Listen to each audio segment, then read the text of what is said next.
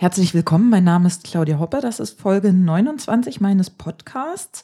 Heute wieder ein etwas fachfremder Podcast, also nicht zum Thema Impro. Und zwar spreche ich mit Agatha Latka, die das erste Berliner Pole Dance Studio eröffnet hat. Hallo Agatha. Hallo Claudia.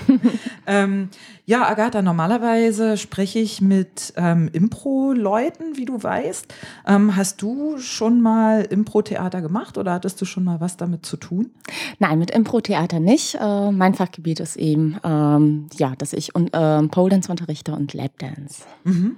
Ah ja, ähm, genau. Und wir hatten gerade schon kurz drüber gesprochen äh, bezüglich deines Namens. Hatte ich so eine Verwirrung. Bist du Agathe oder bist du Agatha? Also mein Rufname ist Agatha und mhm. das ist äh, sozusagen mein ursprünglicher Name. Ähm, Agathe ist äh, ja äh, bürokratisch, aber Agatha ist mein Rufname. okay. Bürokratisch heißt, es steht äh, in deinem, genau. in, deinem, Ausweis. Aha. Richtig. Und äh, du möchtest aber lieber sozusagen Agatha. Genau. Okay, alles klar. Ähm, genau, Agatha, wir sind ja zusammen zur Schule gegangen, auch mit ähm, Stefanie Winnie von Foxy Freestyle, mhm. die ich auch schon hier in äh, diesem Podcast interviewt habe. Ähm, das heißt, äh, du kommst auch aus Berlin ursprünglich. Ja, ja, so betrachtet, ja, mhm, genau. Mhm. Und äh, äh, genau, bist hier aufgewachsen in, äh, äh wie heißt der Bezirk? Lichtenrade. genau. ähm, genau, und wir haben uns ja nach der Schule so ein bisschen ähm, aus den Augen verloren erstmal. Was hast du nach der Schule studiert? Ich habe äh, Philosophie und Deutsch studiert auf Lehramt, äh, hatte auch mein erstes Staatsexamen beendet, ähm, sprich also Didaktik, Pädagogik, äh, Psychologie als Nebenfach, ähm, alles dabei gehabt. Äh, genau, das war sozusagen so meine Weiterbildung. Und ähm, ja, und später führt mich dann verschiedene Wege. Ich habe gleichzeitig parallel zu meinem Studium auch äh, getanzt ähm, und äh, in verschiedenen Clubs. Und ähm, ja, das brachte mich dann auf die Idee, als ich in ähm, Kanada war im Urlaub, ähm, das eine mit dem anderen zu verbinden, insofern, dass ich ähm, heute eben den ähm, erotischen Tanz unterrichte, äh, unter anderem eben Pole Dance und Lap Dance. Mhm. Äh, was genau ist denn Pole Dance? Ähm, Pole Dance ist ein ähm, man könnte sagen, ein Tanz an der Stange, der verschiedene Elemente beinhaltet. Es gibt Drehungen, es gibt Kletterfiguren, es gibt Hebefiguren.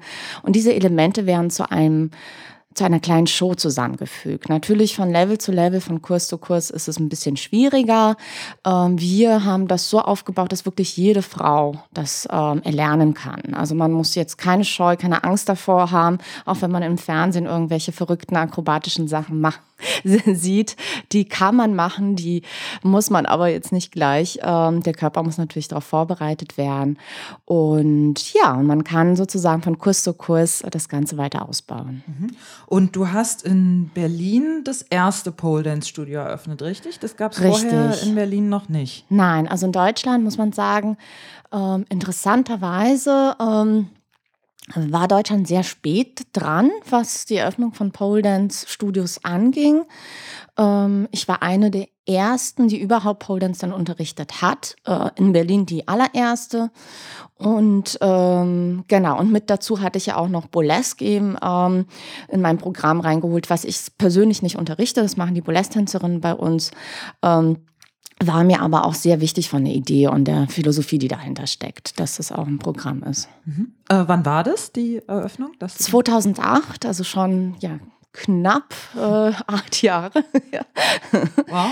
Und äh, ja, das äh, war für mich auch persönlich ein großer Schritt. Äh, es ist alles sehr eben neu gewesen. Ich äh, hatte ihm ein ganz, ganz eigenes Konzept auf die Beine gestellt und ausgebaut.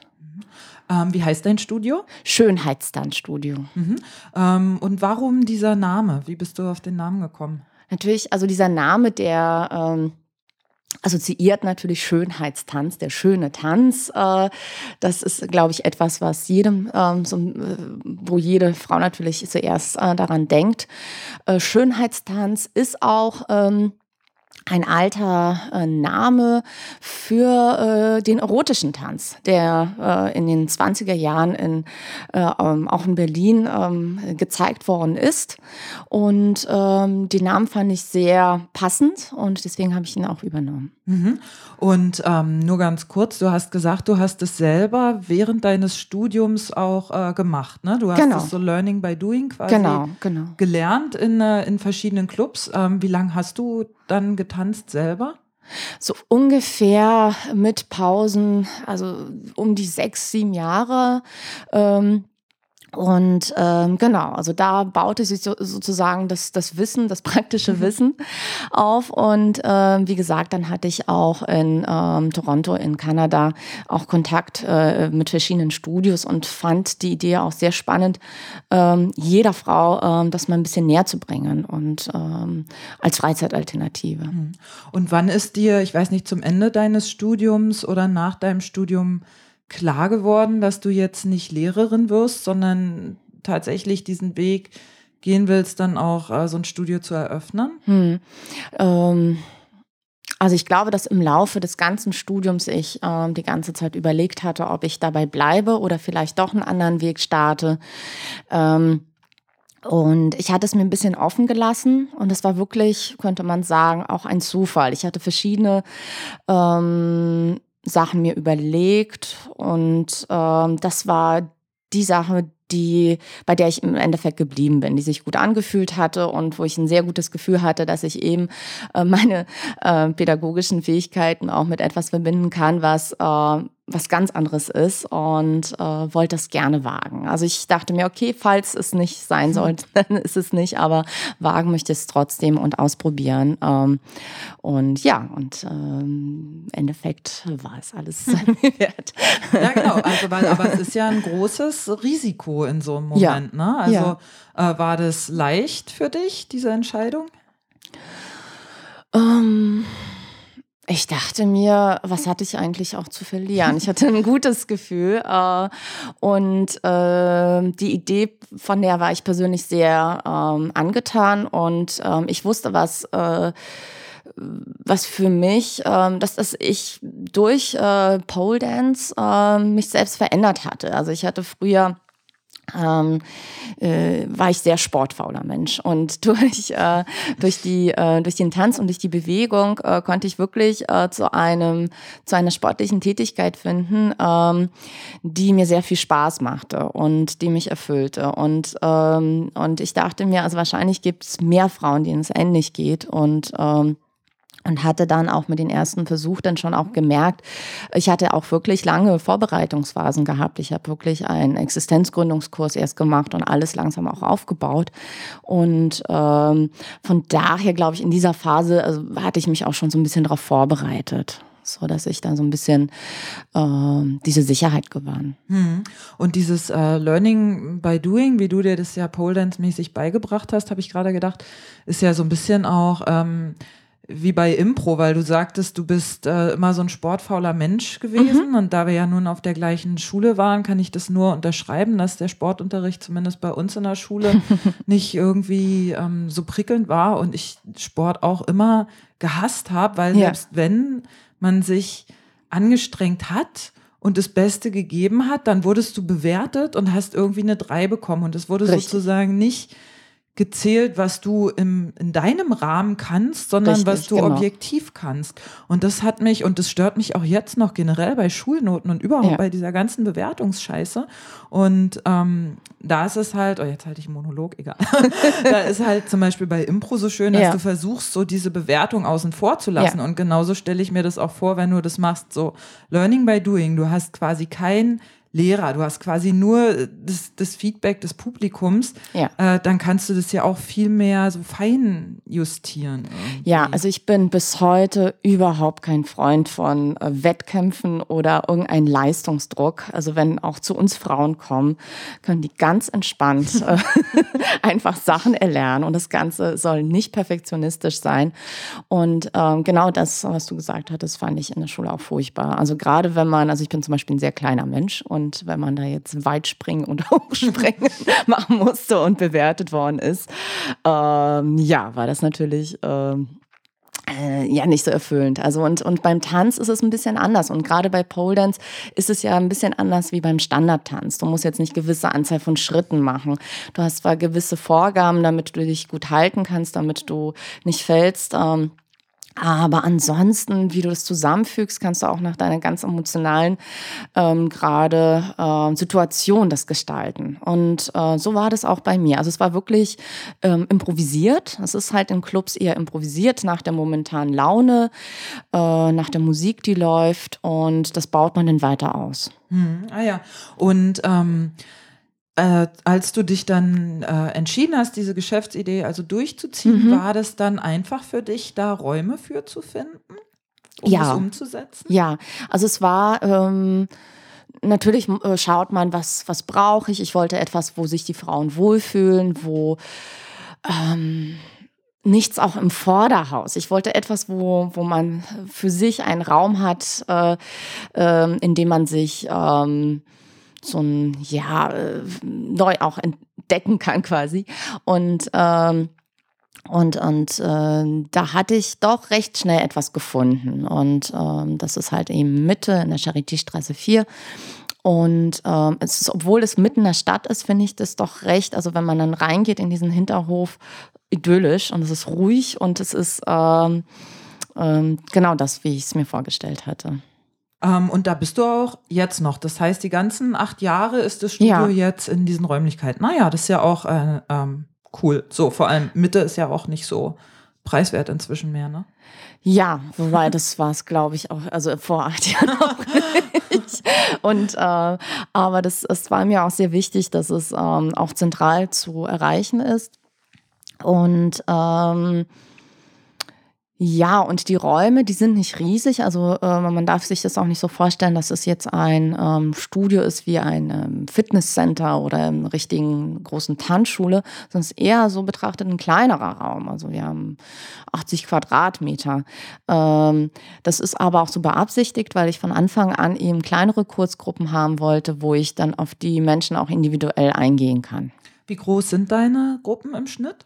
Also bei Pole Dance sind es so zwischen drei, also meistens zwischen drei und fünf Frauen maximal. Also maximal können es mal sechs Frauen werden, aber wir versuchen das so bei äh, unter sechs äh, zu kriegen. Und ihr habt, ich war ja mal bei euch, ähm, ihr habt, glaube ich, habt ihr fünf oder sechs Stangen? Wir haben sechs Raum? Stangen, mhm. genau. Mhm.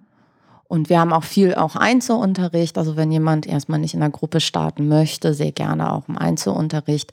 Wobei, also wie gesagt, die Gruppen sind sehr klein und manchmal ist es auch gerade in der Gruppe sehr ähm, angenehm auch zu sehen. Also das, äh, das, womit man sich selber schwer tut, ähm, geht's, da geht es anderen auch ähnlich. Und ähm, genau, also deswegen finde ich das eigentlich auch in so kleinen Gruppen ideal. Und konntest du dich mit dem Studio von Anfang an finanzieren? Hat sich das gleich getragen oder ähm, gab es da eine, eine Phase von einem Übergang, wo du äh, erstmal, weiß ich nicht, im besten Fall plus minus null hattest? Ich glaube, das ist bei jeder Selbstständigkeit so, dass man wirklich die ersten Jahre sehr, sehr viel ackert und äh, durch irgendwelche Rücklagen bilden muss davor. Ähm, und das Ganze zu tragen. Ähm, ich hatte wirklich Glück, also ich kann mich noch an meine allerersten Schülerin erinnern, mit denen habe ich noch immer Kontakt. Und ich hatte wirklich nach der Eröffnung gleich ähm, einen kleinen Kurs ähm, auf die Beine gestellt. Und, und es entwickelte sich langsam. Es war wirklich jeden Monat ein bisschen mehr und das war damals alles ganz neu. Die Presse hatte sich für das Thema auch sehr interessiert. Ähm, und ähm, dann kam es dann auch in anderen Medien vor. Und ähm, dann war plötzlich dann dieser Burlesque und Pole Dance Boom. Und ja, also das waren wirklich so, glaube ich, das entwickelte sich von Jahr zu Jahr mehr. Es gibt ja diese vier Jahre oder vier, fünf Jahre, wo man sagt, dass eine Selbstständigkeit sich äh, bis dahin eigentlich so richtig erst etabliert hat. Bei mir waren es so ungefähr drei Jahre, könnte man sagen. Ja, ich meine, das ist natürlich echt äh, Glück, ne, dass dann so ein Boom von dem ganzen Thema plötzlich ausgeht. Und vielleicht ist es ja sogar so, ich habe jedenfalls immer das Gefühl, ähm, vielleicht hast du ja sogar mit der Gründung dieses Studios ein, ein, Stück weit dazu beigetragen, weil gerade wenn du so eine Media Coverage hast, sozusagen, ja. ähm, dann äh, trägt es natürlich auch mit zur Verbreitung bei, ne, denke ich mal so. Ja, ja. Also es, wir waren also gerade in der Anfangsphase äh, ganz häufig irgendwo in den Medien auch. Ähm, Und mit, mit was für einer Konnotation? Also so, äh, so hey, äh, guckt mal, das ist neu oder so, so eher so es nicht. war für viele sehr äh, natürlich, also das Thema äh, erotisches Tanzen ist natürlich, äh, es, es äh, kam sehr gut in der Presse an. Ähm, ähm, es ist ähm, aber ähm, ja unterschiedlich diskutiert worden.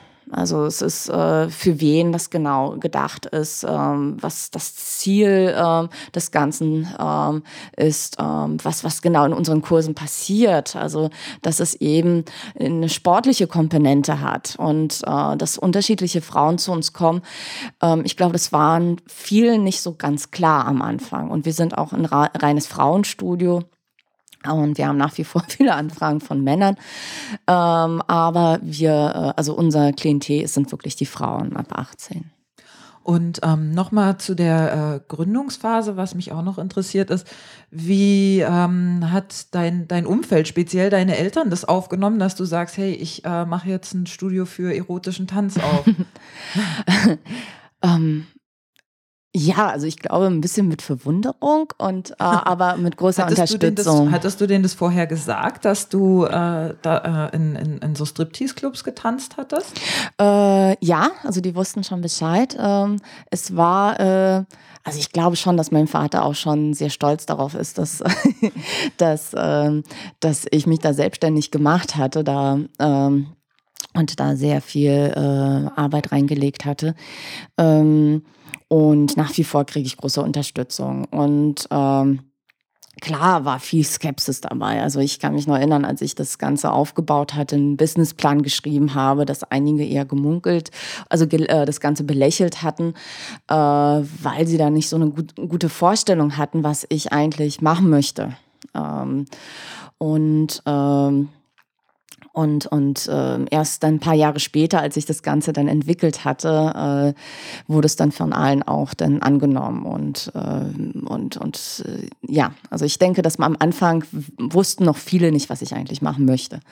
Und haben Freunde von dir oder auch äh, deine Eltern, deine Mutter speziell auch mal Kurse bei dir besucht oder Unterricht genommen oder so? Ähm, ja, also einige Freunde waren sehr interessiert und äh, haben sich das angeguckt. Wir haben auch Tag der offenen Türen, wir haben auch verschiedene Events, die wir machen, da kann man sich das auch anschauen. Man muss ja nicht gleich einen Kurs buchen. und äh, ja, und meine Mama, die unterstützt mich, die ist da auch sehr um, aufgeschlossen und schaut sich alles an. Ah, du hast mal gesagt, die äh, macht äh, bei dir auch die Deko, ne? Im Studio. Ja, ja, also meine Mama ist da wirklich mit äh, ganzem Herzen dabei, sich um jedes Detail zu kümmern, was die Deko angeht, zu jeder Jahreszeit. Ja, das finde ich echt süß.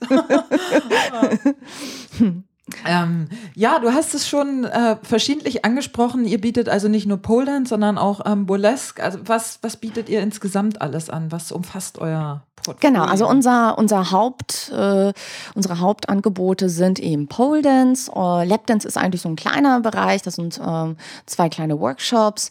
Und äh, dann haben wir Burlesque. Und ähm, äh, genau, das ist auch schon ein, ein großer äh, Hauptbereich bei uns. Äh, was jetzt ganz, ganz neu dabei ist, ist Polesque. Darf man sich so vorstellen, dass Polesque ähm, ja eigentlich die Show, die Burlesque Show äh, mit äh, Pole Dance darstellt. Ähm, um das vielleicht ein bisschen kurz zu beschreiben. Ähm, also die Verbindung von Pole Dance und Burlesque. Ähm, damit wollte ich mich ganz ähm, mm, ja, schon massiv auch von diesen ganzen Wettkampfgedanken, der auch da ist und natürlich sehr schön ist. Also einige Leute finden äh, äh, da drin auch Erfüllung. Ähm, ich persönlich, wie gesagt, äh, finde die kunstvolle Seite ähm, am Pole Dance sehr faszinierend und ähm, persönlich, mich persönlich hat es auch eher angesprochen und ähm, ich ähm, habe eher Angst, dass wenn man das in äh, diesem Wettkampfmodus steckt, dass da wieder viele Frauen, die sehr individuelle, tolle Shows darstellen könnten, äh, da wieder benachteiligt wären, weil es dann nicht mehr eine Kunst ist, sondern eben nach gewissen Noten bewertet wird. Hm, Maßstäben. Maßstäben, so, genau. Und, und, die künstlerische Freiheit verloren geht. Und das fand ich immer ja so faszinierend an Pole Dance. Und ich möchte, dass es wirklich weiterhin so bleibt. Und, ähm, und ja, und dann hatte ich auch bemerkt innerhalb meiner Kurse, wie jede Frau und jede ist in irgendeine Richtung talentiert, ähm, das ähm, anders darstellt. Und dann dachte ich mir, das ist doch wundervoll, da jetzt daraus eine Show zu machen. Jetzt nicht in dem Sinne, dass je akrobatischer, desto besser, sondern etwas ganz Individuelles. Und äh, das kann auch sehr unakrobatisch sein, aber sehr ausdrucksstark und äh, provokant. Ähm, also da gibt's wirklich ähm, sehr vielseitige Nuancen. Und wir werden auch jetzt bald wieder eine äh, Show am 23.10. haben. Und alle Damen, die auftreten, die gehen vollkommen eine unterschiedliche Richtung. Also das eine ist humorvoll, das eine ist provokativ, das eine ist eher traurig. Äh, ähm, aber das ist dann eben, hängt von der eigenen Persönlichkeit ab. Hm, das ist ja auch schön. Kommt dir das trotzdem manchmal unter auch, dass ähm, Leute in den Kursen sind und einfach, weil man also ich finde es zumindest, weil man in unserer Gesellschaft und Umwelt so darauf geeicht wird, auf diesen Wettbewerbsgedanken, dass die trotzdem da hinkommen und da so ein, ja, so ein Wettbewerbsding oder Ehrgeizding draus machen oder so. Äh, also bei unseren Veranstaltungen? Äh, also ich meine jetzt in den Kursen direkt, nicht, nicht unbedingt bei Shows oder so. Das versuche ich aber, ähm, also wir alle, ähm, alle Lehrer, die bei mir unterrichten, ähm, die wissen, was eigentlich so die Idee des Studios und das Konzept ist. Und das versuchen wir immer aufzulockern. Also wenn da jemand ganz verkrampft an irgendetwas arbeitet, versuchen wir da ein bisschen Entspannung reinzubringen. Was bringt ja nichts. Also es ist ähm, jetzt keine Bewertung. Und ich muss sagen, also die Frauen, die zu uns kommen, die wollen diesen Leistungsdruck nicht. Also man hat überall irgendeinen Leistungsdruck beruflich und ähm, man möchte auch ein bisschen mit Entspannung auch seine Freizeit genießen. Und ich glaube, das ist, also ich kann schon behaupten, dass es mir gelungen ist, also äh, in meinen Räumen, das ähm, so diese Atmosphäre zu schaffen. Ähm, wenn da einige Damen sind, die, ich glaube, die, die, die werden, die merken es schnell, dass es äh, überhaupt nicht darum geht. Hm. Ah ja, das ist ja gut. Ähm, kannst du vielleicht, du hast gerade äh, kurz schon über Poles gesprochen, mhm. äh, für die Zuschauer vielleicht noch mal kurz den Unterschied zwischen ähm, Pole Dance, Table Dance, Lap Dance, äh, Polesk hast du schon gesagt und vielleicht Pole Fitness erklären? Genau. Ähm, ja, oft wird das so alles in einen Topf geworfen.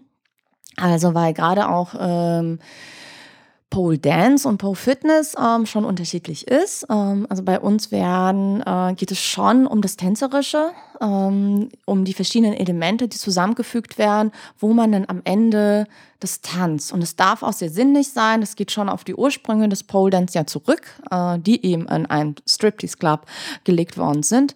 Ähm, das Ganze auch sehr ästhetisch und äh, ja, aber auch mit Erotik. Und äh, bei Pole Fitness ist es so, dass man ähm, schon das sehr auf die akrobatischen Elemente ähm, konzentriert. Sind ja mittlerweile schon ähm, ganz große Entwicklungen ähm, äh, zustande gekommen. Also das, äh, der Pole Dance, der jetzt mittlerweile äh, gesehen und, und gezeigt wird, unterscheidet sich meines Erachtens teilweise bei den Wettkämpfen von dem, was äh, noch vor acht Jahren eigentlich war, als äh, ich das Studio aufgemacht hatte. Also es sind sehr viele aus dem sportlichen Bereich, die es weiterentwickelt hatten in den akrobatischen Bereich. Ähm, aber das ist eben äh, rein sportlich betrachtet. Es sind Männer dabei. Also es gibt bei den Wettkämpfen auch ähm, äh, den Bereich, wo, wo Kinder auch äh, das sportlich machen. Und das ist schon ein Unterschied. Also bei uns wird eben das getanzt und es gibt aber auch das als Fitness. Und ähm, genau, Lapdance dagegen ist ähm, ein erotischer Tanz für den Partner. Also den kann man bei uns auch erlernen. Lustigerweise ist es eigentlich so, dass wirklich ja, über 90 Prozent der Frauen, die zu uns kommen, jetzt nicht äh, zu mir kommen und sagen, ich möchte einen erotischen Tanz für meinen Partner erlernen, sondern ich möchte einen erotischen Tanz für mich erlernen. Und äh, das ist auch richtig so. Also das sollte die, ist die richtige Motivation. Und ähm, ja, es ist halt ein äh, Tanz, der eben ohne Stange gemacht wird, wo es nur um die sinnlichen Bewegungen geht. Und das sind auch ganz, ganz unterschiedliche ähm, Frauen, die auch da zusammenkommen. Ähm, genau, und es ist schon ein Unterschied zu Table Dance, weil Table Dance ist ähm, äh, immer mit einem Striptease verbunden. Das ist das, was man in Stripclubs sieht. Das kann mit Stange sein, das kann ohne Stange sein. Und das ist eigentlich nur für die Unterhaltung. Ähm, für das Publikum gedacht und äh, wo die Dame sich dann ganz entkleidet. Glaubst du, dass das einer gewissen Prüderie geschuldet ist, dass ähm, bestimmte Studios sich, ich schätze mal, möglicherweise in Staaten könnte ich mir das gut vorstellen, sich so gegen diesen erotischen Ursprung und erotischen Teil äh, wehren und sagen, das ist jetzt so ein rein sportlich akrobatisches Ding? Ich glaube, ähm, also was ich jetzt in den Jahren, wo ich das Studio aufgemacht hatte, so äh, entdeckt hatte oder äh, bemerkt hatte, ist, dass das Thema Erotik gar nicht so offen und frei ist, eigentlich wie wir immer denken. Ähm, und das Thema Pole Dance, dadurch, dass es eigentlich noch immer sehr neu ist, ist ja, also wir, wir hatten ja das erste Studio, also es ist ja eigentlich noch alles sehr frisch in der äh, Entwicklungsphase, ähm, schon die Menschen Berührungsängste haben. Und ich glaube, dass man, dass, dass da sich wahrscheinlich sowieso noch vieles, vieles ändert. Also die Australier sind da ganz entspannt, äh, was Pole Dance angeht. Aber interessanterweise auch in den USA. Also in den USA sind da auch diese zwei unterschiedliche Richtungen. Und ich meine, es ist auch gut, dass diese existieren. Es gibt unterschiedliche Frauen. Es gibt Frauen, die sagen, ich möchte nur rein äh, sportlich, akrobatisch mich betätigen und ich möchte das äh, Getanze nicht. Äh, für die ist es eben dieses äh, Sport-Fitness. Ähm, Variante ganz gut. Und äh, ja, aber es gibt auch in, in den Staaten ganz, ganz viele Studios, die sehr sich eben auf äh, den erotischen Tanz auch konzentrieren und äh, auch offen sagen, also die Gründerinnen, ähm, dass sie eben äh, ehemaligen Striptease-Tänzerinnen sind und das äh, halt ähm, ja aus diesen Gründen auch ge gewählt hatten, weil das eben auch diesen äh, ja nicht nur diesen sportlichen Aspekt, sondern auch eben diesen sinnlichen Tanzaspekt eben beinhaltet. Ähm, ich denke, dass es in Deutschland so eine Entwicklungsphase ist und dass es wahrscheinlich da noch mehr Vielfältigkeit dazukommt. Aber ja, also ich denke schon, dass es noch eine Entwicklung ist. Mhm. Und äh, was ist für dich das Besondere an diesem erotischen Tanz jetzt in Abgrenzung zu dem reinen Sportding? Mm. Ich denke, dass, ähm, dass ich dann einen Raum geschaffen hatte für die Frauen, wo die sich auch so ein bisschen selbst entdecken können. Dass sie einerseits ihren Körper trainieren. Es ist auch äh, für viele ähm, ein totales Erfolgserlebnis, wenn man ähm, als vielleicht ehemaliger unsportlicher Mensch plötzlich da irgendwelche verrückte Sachen an der Stange machen kann und sich sehr stark dabei fühlt, aber auch nebenbei äh, bei den tänzerischen Bewegungen, die schon sehr sinnlich erotisch sind, ähm, bemerkt, äh, dass ähm, ja, also so ein ganz anderes Körpergefühl dazu gewinnt. Und ähm, und, und ich glaube, dass äh, das viele sehr gut finden ähm, und, und, und gerade jetzt äh, in dieser Verbindung ähm, ähm, ähm, ja, äh, sich das gut eben vorstellen können und, und, und äh, weiterverfolgen. Also gerade Burlesque äh, hat da jetzt noch eine ganz größere, also viel größere Nuance jetzt als Pole Dance eben auf äh, diese erotischen Charaktere, die man dann auch weiter verfolgen kann und ausbauen kann. Mhm. Und was ist das Besondere an Burlesque oder was ist die Philosophie hinter Burlesque? Mhm. Ähm, Genau, also Burlesque ist ja ähm, wiederbelebt worden, eigentlich so in den 90er Jahren. Ähm, und eigentlich auch aus dem Theater, äh, Theaterbereich. Also da waren verschiedene Theatertruppen, die das ins Leben gerufen haben. Das Sympathische ist an Burlesque, dass es sich vollkommen distanziert von diesen gesellschaftlichen Normen. Was ist schön, was ist sexy. Ähm, es hat eigentlich diesen Gedanken des klassischen erotischen Tanzes aufgegriffen und ähm, und ja, und die Performerinnen sind ganz unterschiedliche Frauen. Die können klein sein, die können groß sein, also ähm, und ähm, und die feiern ihren Körper, so wie er ist. Und ähm, das ist eben das Schöne an Burlesque. Und es geht jetzt nicht um, den, äh, um das Ausziehen, um die Nacktheit. Also man ist äh, bei Burlesque nie nackt. Es ist zwar ein Striptease-Tanz, aber die Damen haben immer diese Pasties, ähm, die, äh, ja. man nennt die auch Tessels, also weil die kann man auch in Schwingen bringen. Ich sage immer Puschel, glaube ich. und es ist nicht so einfach, also es ist schon äh, viel Bewegung aus den Schultern heraus und die Damen haben auch immer ähm, ein Höschen an. Und ähm, ja, so die Burlesque, ähm, also die goldenen Zeiten des Burlesque waren ähm, eigentlich so ja, irgendwie in den 20er Jahren. Also eigentlich äh, und, und äh, entwickelt hatte sich das im 17. Jahrhundert. Mhm. Hatte damals eigentlich nichts mit äh, erotischen Tanz zu tun. Damals ging es um eine humorvolle äh, theatralische Darbietung, also Darstellung, die eben auch äh, parodierende und, äh, und groteske Elemente äh, beinhaltet hatte. Und dann äh, das erotische, also die erotische Bühnenshow kam eigentlich so mit dem 19. Jahrhundert und eigentlich ähm, in England. Äh, und das ähm, Spannende war, also damals zum Beispiel Lydia Thompson hat nur ihre Strumpfhose gezeigt. und es war damals ähm, sehr provokativ. Okay. das war sozusagen das Striptease der, des 19. Jahrhunderts, die äh, Beine zeigen. Und äh, ja, später, man kennt Moulin Rouge, setzt da, da auch äh, sozusagen zur Weiterentwicklung bei. Aber so letztendlich der Höhepunkt der Burlesque-Entwicklung äh, ist äh, in, in, in 20, also vor dem Zweiten Weltkrieg äh, gewesen äh, in, in Berlin gab es eine, eigentlich eine vergessene Berühmtheit, Anita Berber, ähm, äh, die als die femme fatale gilt. Und die hatte auch versucht, Kunst mit erotischen Tanz zu verbinden. Sie war ähm, eine Schauspielerin, Tänzerin, ähm, ist leider sehr, sehr früh mit 29 gestorben an oh. Tuberkulose.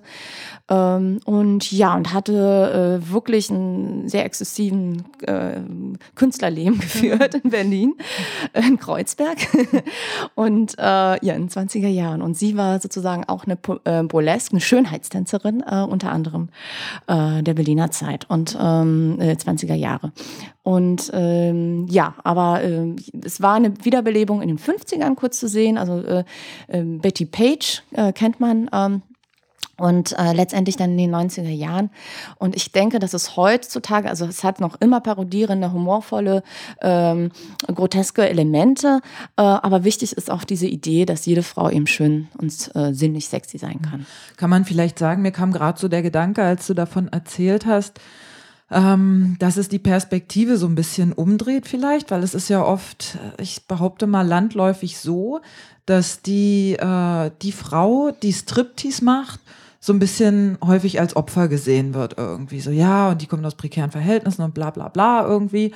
Und ähm, dass Burlesque das gerade umdreht und mit diesem Exhibitionismus quasi ganz selbstbewusst spielt und das sozusagen äh, einsetzt und sagt, hallo, ähm, ich bin hier nicht äh, das Opfer, sondern ich bin hier die, die gerade den Hut auf hat. So. Das auf jeden Fall. Ich denke, bloß also auch im, im jetzt modernen Striptease ist es etwas, glaube ich, was man von außen vielleicht so wahrnimmt. Also tatsächlich die Tänzerinnen selber wissen, dass sie auch äh, ähm, ja, also äh, nicht in dieser äh, in einer Opferrolle sind, sondern in einer sehr äh, doch, sie sind die Verführerin auf der Bühne. Also es ist, äh, denke ich, also da sind es beidseitige ähm, Elemente da.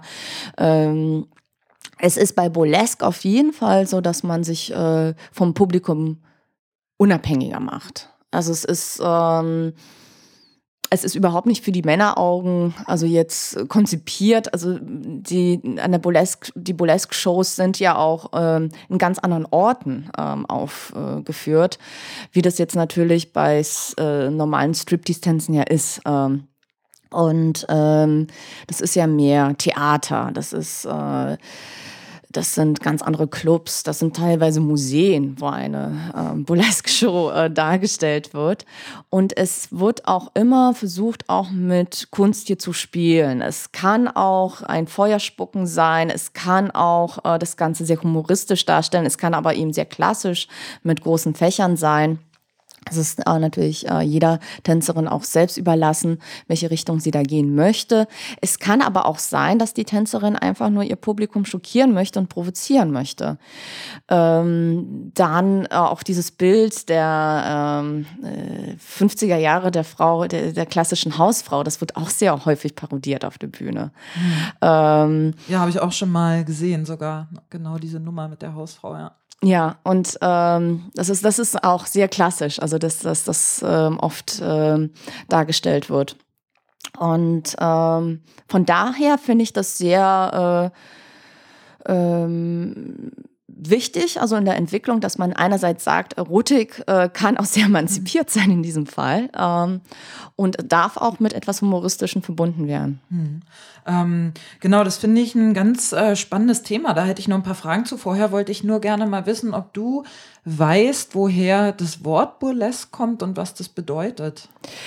Ähm, ja, äh, meines Wissens nach äh, aus dem 17. Jahrhundert eben in äh, Italien wurde eben diese theatralischen Darstellungen äh, ja gemacht, die äh, eben mit äh, Parodie und mit grotesken Elementen äh, verbunden sind. Und äh, da nannte man Bura äh, die Lappalie. Also das Ganze äh, geht eben auf das Humorvolle, äh, Provokante auch äh, in Ursprüngen zurück. Äh, ja, also es ist meine Information, aber wahrscheinlich gibt es da verschiedene Ansätze. Ähm, und du hast es, du hast gerade vorher den schönen Satz gesagt, ähm, Dass Erotik auch emanzipiert sein genau, kann. Genau, genau. Ja. Und ähm, das finde ich sehr spannend, weil es ja ein Perspektivwechsel ist. Ja, gibt, definitiv. Ähm, es gibt im Impro dieses Konzept des äh, Status irgendwie beim Spielen und es gibt halt äh, Hoch- und Tiefstatus und noch alles Mögliche dazwischen.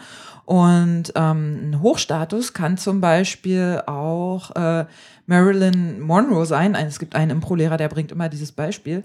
Äh, Marilyn Monroe, die sich äh, runterbeugt und ihren Hintern rausstreckt und zum Mann sagt, Can I have some diamonds, please? und dass das halt äh, wiederum sehr selbstbewusst sein kann und ein Hochstatus sein kann, weil es damit spielt. Und dass es keineswegs äh, immer ähm, dieses, äh, ja, Opfer und wir Frauen werden benachteiligt und auf unseren Körper reduziert und bla bla, sondern dass es auch eine innere Haltung ist, wie man, wie man das einsetzt. So. Weißt ja. du, wie ich meine? Ja, ich weiß, wie du es meinst. Und ich glaube auch, also ich hatte mich sehr damit in den letzten Jahren auch äh, notgedrungen beschäftigt, weil ähm, durch das Studio eben und durch die Frauen, die zu mir kommen. Und es sind, also man muss sich auch das so vorstellen, zu uns kommen nicht ganz junge äh, Frauen, also auch, aber es sind viele Frauen, die eben Ende 30 bis Ende 50 sind. Äh, und ähm, ja, und ich denke, dass was, was wichtig ist, ich, ich denke früher, dass, dass die Emanzipation sehr asexuell war. Ähm, ähm, und äh, es war wahrscheinlich wichtig so in der damaligen Zeit, dass man es äh, so ein bisschen davon trennte und dass die Frau ganz demonstrativ in eine gewisse Richtung gegangen ist.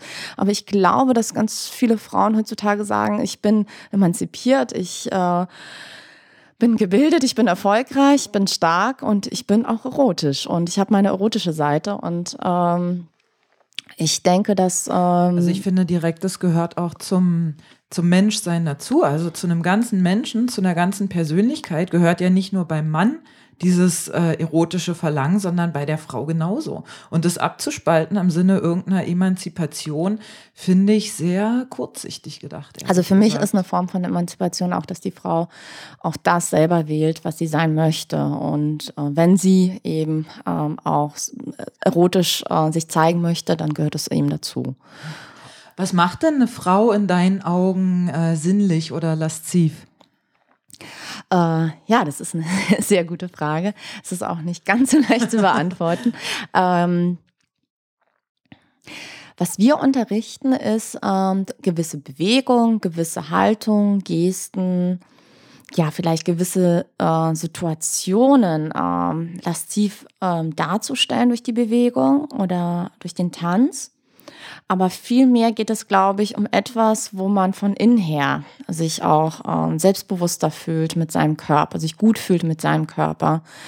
Und ich glaube, dass ähm, das äh, jede Frau auch sinnlicher macht und äh, ähm, dass eben man ein anderes Verhältnis zu seinem Körper bekommt unabhängig von dem, was eben äh, gesellschaftliche Normen sagen. Und, ich würde mal mutmaßen, weil ich mir jetzt über das Thema auch ähm, jüngst Gedanken gemacht habe, dass diese Laszivität ähm, auch in eurem Kontext jetzt nicht ist einfach nur irgendwelche Gesten zu lernen oder so, äh, sondern wirklich auch ähm, diese Sachen aus dem Innen heraus zu machen, also eine Verbindung zu mir selber in dem Moment zu haben und nicht nur im Außen orientiert zu sein und irgendwelche Gesten nachzumachen, weil dann wirkt Richtig. das wahrscheinlich äh, plump und ähm, aufgesetzt, sondern Richtig. ich muss die Geste dann in dem Moment auch so machen, wie sie mir, ich sage mal, gemäß ist, also meinem Körper oder was auch immer gerade. Richtig, also ein Beispiel zum Beispiel das Lapdance, das ich unterrichte.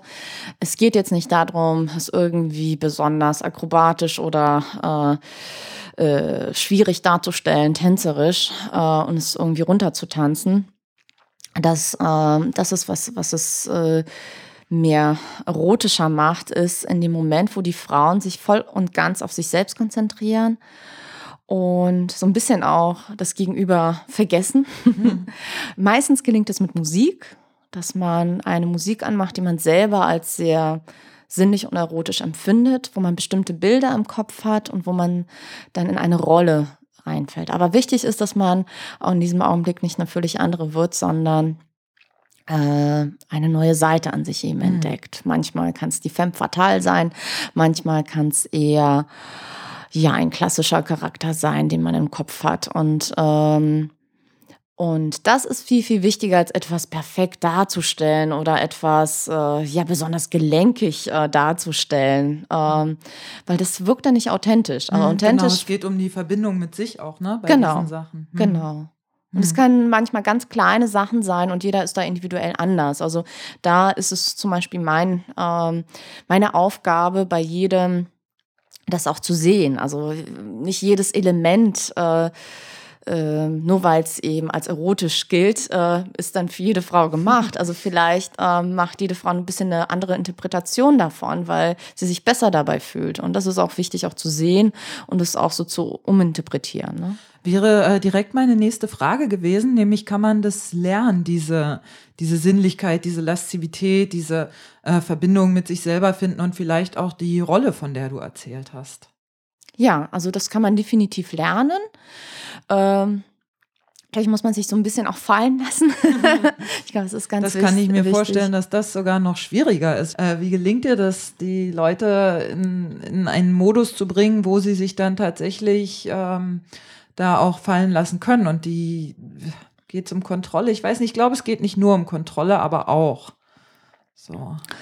Ähm, also erstens ähm, hatten wir davor schon gesprochen, die, äh, die Räumlichkeiten. Also mhm. das Studio ist wirklich so äh, gestaltet, dass man zu uns kommt und merkt, okay, also es ist jetzt nicht irgendein Druck, der auf mich lastet. Ich muss jetzt nicht erotisch tanzen, ich bin einfach ich selbst.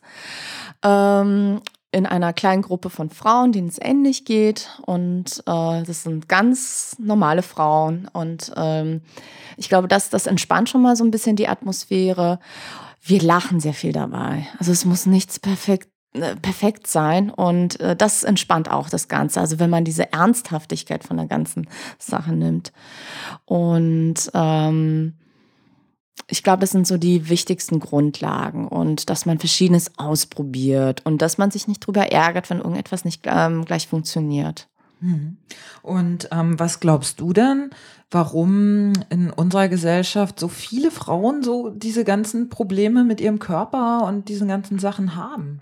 Ja, ähm, ja, das ist schon sehr präsent. Ähm, ich glaube, Teilweise sind es auch jetzt auch mittlerweile äh, Männer, die unter Druck sich gesetzt fühlen, aber ähm, ähm, ja, es ist äh, schon zu beobachten, gerade bei jüngeren Frauen, dass sie sich sehr unter Druck fühlen. Ähm, ich denke, dass die Medien natürlich äh, viel beitragen dazu, dass man, also dass viele Frauen denken, dass sie eine gewisse Rolle erfüllen müssen, dass sie ähm, bestimmte Körpermaße haben müssen, um schön zu sein. Und das äh, ist, finde ich, sehr gefährlich, weil, ähm, weil das natürlich in eine Richtung geht, wo man sich da eher selbst kaputt macht und ungesund lebt und eigentlich das nicht das wieder, findet, was man möchte. Genau, es ist wieder eine Orientierung an irgendwelchen externen, mutmaßlichen Vorgaben, Klischees oder Regeln oder was auch immer. Und ähm, ich finde es manchmal ein bisschen schade, dass äh, den Menschen so selten oder wenig beigebracht wird, sozusagen auf sich selber zu hören, weißt du? So die mhm. eigene Stimme, das eigene Gefühl. Vielleicht ist es auch äh, mein Ding, weil ich selber das auch erst lernen musste und lange so eine, so eine Orientierung hatte, so was, was muss ich machen, um da irgendwie perfekt zu sein, angepasst zu sein, wie auch immer. Ja. Ähm, und das ist aber eigentlich schade, dass man das nicht vorher lernt irgendwie. Ich glaube, dass viele so einen Entwicklungsprozess machen. Also ich glaube, dass, dass äh, so ganz, ganz junge Frauen also bei uns geht es ja auch erst ab 18 los. Ich ähm, bemerke das also nur an unseren ähm, Frauen, die jetzt äh, so Anfang 20 sind, dass es da schon ein Unterschied ist, wie zu den Frauen, die älter sind, die schon dann ja ein anderes, äh, andere Beziehung zu ihrem Körper haben. Ähm, und aber ich denke, je jünger die Frau, desto weniger ist die Erfahrung auch mit dem Körper denn da und äh, leider auch der, der Druck äh, der Gesellschaft und vielleicht auch falsche Partner. Also es ist auch, muss man dazu sagen, das bedingt auch einander, wenn da junge Frauen dann äh, irgendwelche Partner haben, die dann auch das noch so begünstigen, ähm, dieses Frauenbild. Ähm, die schöne Erfahrung ist in meinem Studio, dass ich ähm, gemerkt habe, dass die Frauen es wirklich lernen, sich davon loszulösen. Dass sie merken, okay, ob ich jetzt ähm, mehr Rundungen habe oder keine Rundungen mhm. habe, ist es wirklich egal. Ähm, und ähm, sehr schön ist es zu beobachten, auch eben bei Burlesque, ähm, wo das Alter auch schon noch ein bisschen höher ist und die Damen auch äh, ja, also auch die professionellen Darstellerinnen, äh, die ähm, das sind so vielseitige Typen, die auf der Bühne sind. Also ich hoffe, da entwickelt sich noch mehr in dem Pole-Dance-Bereich in diese Richtung, weil man doch schon so ein Stereotyp von einer Pole-Dancerin noch immer sieht im Fernsehen. Äh, Wenn es doch nicht ist, dann wird es dann auch ein Riesen, äh, sehr aufgebauscht äh, mhm. in andere Richtung. Ähm, also, dass da noch ein bisschen mehr Normalität und Authentizität reinkommt, weil das sind keine authentischen äh, Frauenbilder, äh, die dann äh, teilweise auch zu sehen sind. Also damit kann sich nicht jede Frau identifizieren. Hast du das während deiner Zeit äh, als Pole Dance Tänzerin ähm, so erlebt, dass die alle wie ich sag jetzt mal fies, wie aus der Kiste gekippt aussahen oder waren die auch sehr individuell unterschiedlich, die Frauen jetzt so vom Körperbau? Oder war das doch relativ standardisiert? Eher? Unterschiedlich. Also was den Tanz anging, sehr individuell. Das, äh, also muss ich sagen, bis heute äh, finde ich das auch sehr schön, ähm, einfach äh, Frauen beim äh, Tanzen dazu zuzuschauen, weil das ist ganz, ganz unterschiedlich, wie jede Dame das dann auch darstellt. Mm. Aber man muss schon sagen, in äh, Stripclubs ist eine gewisse Uniformierung auch da. Ne? Also es ist ähm, bestimmter Typ von Frau, der ähm, ist sehr selten äh, anders. Aber auch, also man, man kann es auch jetzt nicht so verallgemeinern, aber es ist, äh, ich würde sagen, also das, was ich damals erlebt hatte, vielleicht ist es jetzt mittlerweile anders, ähm, war schon eine gewisse Uniformierung und Standardisierung, also was das Alter angeht, was äh, das Kör äh, den Körper angeht. Ja, und das ist eben Burlesque ganz anders. Ne? Das ist ganz andere Richtung. Mhm. Du hast vorhin gesagt, ähm, ihr bekommt auch immer mehr Anfragen von Männern und auch, dass Männer äh, zunehmend unter diesem, diesem Körperperfektionsdruck stehen. Habt ihr mal überlegt, eure Kurse für Männer zu öffnen? Vielleicht nicht alle, aber dass man sagt, so man macht eine Woche einen gemischten Kurs oder vielleicht ja auch sogar nur einen reinen Männerkurs. Also es ist ja, kann ich mir gut vorstellen, dass die hm. äh, Männer auch sagen, ach nee, ich äh, will gar nicht, dass mir da jetzt eine Frau zuguckt, wie ich so wie so ein Mehlsack von der Stange da runterfalle. So. ja, also ich habe auch äh, überhaupt nichts dagegen, wenn ähm, ein Konzept, ein ähnliches Konzept, wie es äh, jetzt gerade äh, wir für Frauen erstellt haben, im Schönheitstanz for Men Only existiert. Da würde ich gerne mit eher aber mit, mit, mit männlichen Lehrern zusammenarbeiten. Also weil wirklich meine Spezialität sind die Frauen und äh, unsere Räumlichkeiten und so wie das jetzt gerade die Idee aufgebaut ist, eignet sich eben nur für Frauen. Und viele unserer Kundinnen sind auch dafür sehr dankbar, dass sie eben diesen Raum haben, wo sie sich da selbst erfahren können und äh, ähm, Inwiefern eignet sich das nur für Frauen von den Räumlichkeiten her? Na, wir haben halt eben einen Umkleideraum, wir haben äh, einen äh, kleinen Raum. Also es ist, wir sind äh, meist auch voll in unserem Kursprogramm. Ähm, da würde es einfach zeitlich nicht passen, äh, da jetzt männliche Kurse unterzubringen und auch von äh, den Lehrkräften. Also es müsste schon ein bisschen anders alles aufgebaut sein. Ähm, äh, wie gesagt, also ich habe äh, würde es auch begrüßen, wenn da äh, männliche Lehrer äh, in diesem Bereich äh, sich finden würden, die dann einen Schönheitstanz for Men Only auf die Beine stellen.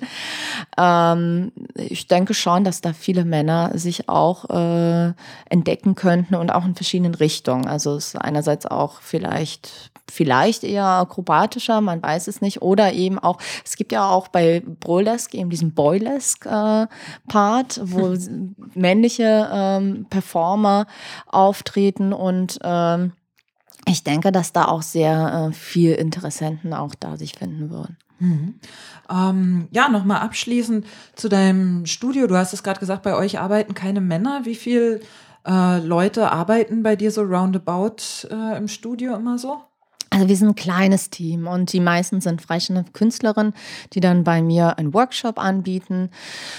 Ähm, es ist, also wir sind unter zehn Frauen. Mhm. Also es ähm, ist immer unterschiedlich. Ähm, und ähm, bei dem Pole Dance, also aus dem Pole Dance Bereich, dann speziell eben aus dem Burlesque Bereich, ganz unterschiedliche Frauen. Ähm, bei Burlesque ist es ja auch so, dass ähm, auch unterschied äh, unterschiedliche Richtungen ja des Burlesque ja gibt. Ähm, wir haben auch die äh, humorvolle, humoristische Seite des Burlesque und auch dieses klassische Burlesque.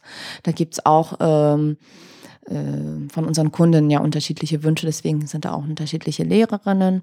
Aber also überwiegend ist es der klassische Burlesque-Bereich, wo wir da unsere Hauptlehrerin haben. Und äh, gibt es die Möglichkeit für eure Kundinnen damit auch aufzutreten mit dem, was sie da lernen? Mhm, genau, also wir haben dieses Jahr noch zwei Events.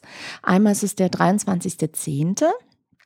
Äh, da sind äh, tatsächlich zehn Frauen, die das allererste Mal auf der Bühne etwas darstellen. Und äh, wir arbeiten jetzt ganz fleißig mit ihnen äh, zusammen an ihren Shows, die ganz, ganz unterschiedlich sein werden.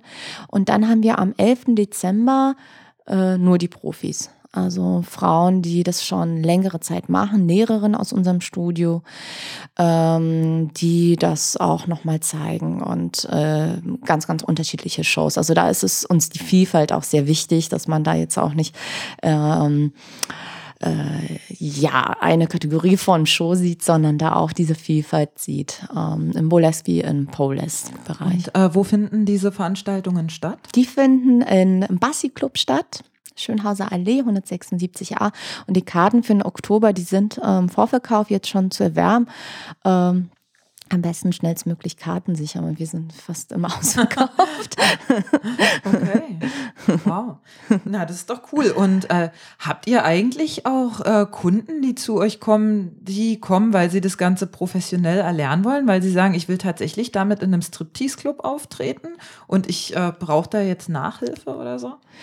Äh, sehr, sehr selten. Also interessanterweise, es war nämlich damals auch ähm, etwas, was ähm, ich mir gewünscht habe, dass ich, ähm, dass jeder Frau, die es ähm, als Freizeitalternative machen möchte, näher bringen möchte. Und, ähm, und so wurde es auch angenommen. Ähm, Frauen, die das äh, jetzt wirklich beruflich machen möchten, äh, gibt es auch.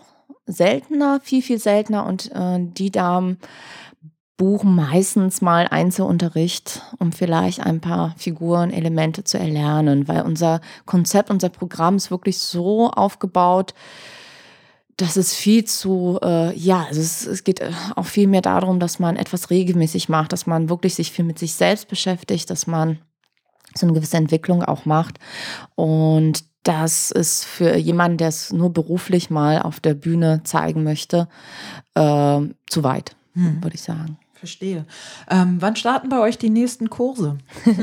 ähm, also ich empfehle jeder Frau ähm, eine Schnupperstunde. Da haben wir zwei bis drei äh, für Pole Dance in der Woche. Also jeden Donnerstag äh, 14 bis 15, jeden Freitag 20.30 bis 21.30 und auf Wochenends mal. Und ähm, Burlesque gibt es äh, einmal im Monat, am letzten Donnerstag im Monat. Und äh, wir haben äh, mindestens vier Anfängerkurse bei Pole die immer starten. Also zum Beispiel ähm, jetzt äh, am Wochenende. und ähm, ja, und bei Burlesque ist auch immer eins bis zwei Anfängerkurse, die starten monatlich. Und ähm, am besten da uns anschreiben. Also ähm, ich sag mal unsere mhm. Webseite, das ist www.schönheitstanz.de, also Schönheitstanz mit OE. Und ähm, da könnt ihr uns über Kontaktformular äh, kontaktieren oder eben gleich an studio.schönheitstanz.de anschreiben. Und ähm, da schicke ich ähm, euch gerne auch die ganzen Infos oder eine meiner Kolleginnen. Und ähm, Ansonsten ähm, könnt ihr auch auf der Webseite auch äh, schon Kurs planen und die nächsten Veranstaltungen auch finden. Mhm. Sehr schön. Ähm, Agatha, hast du äh, bezüglich deines Studiums oder deines Berufs noch sowas wie ein Traum, was du machen möchtest? Was weiß ich, äh, Expansion oder neue Themen mit reinnehmen oder sowas? Ich glaube, man sollte nie aufhören zu träumen. Und als Selbstständiger ist man immer irgendwie dabei, weiter etwas zu entwickeln.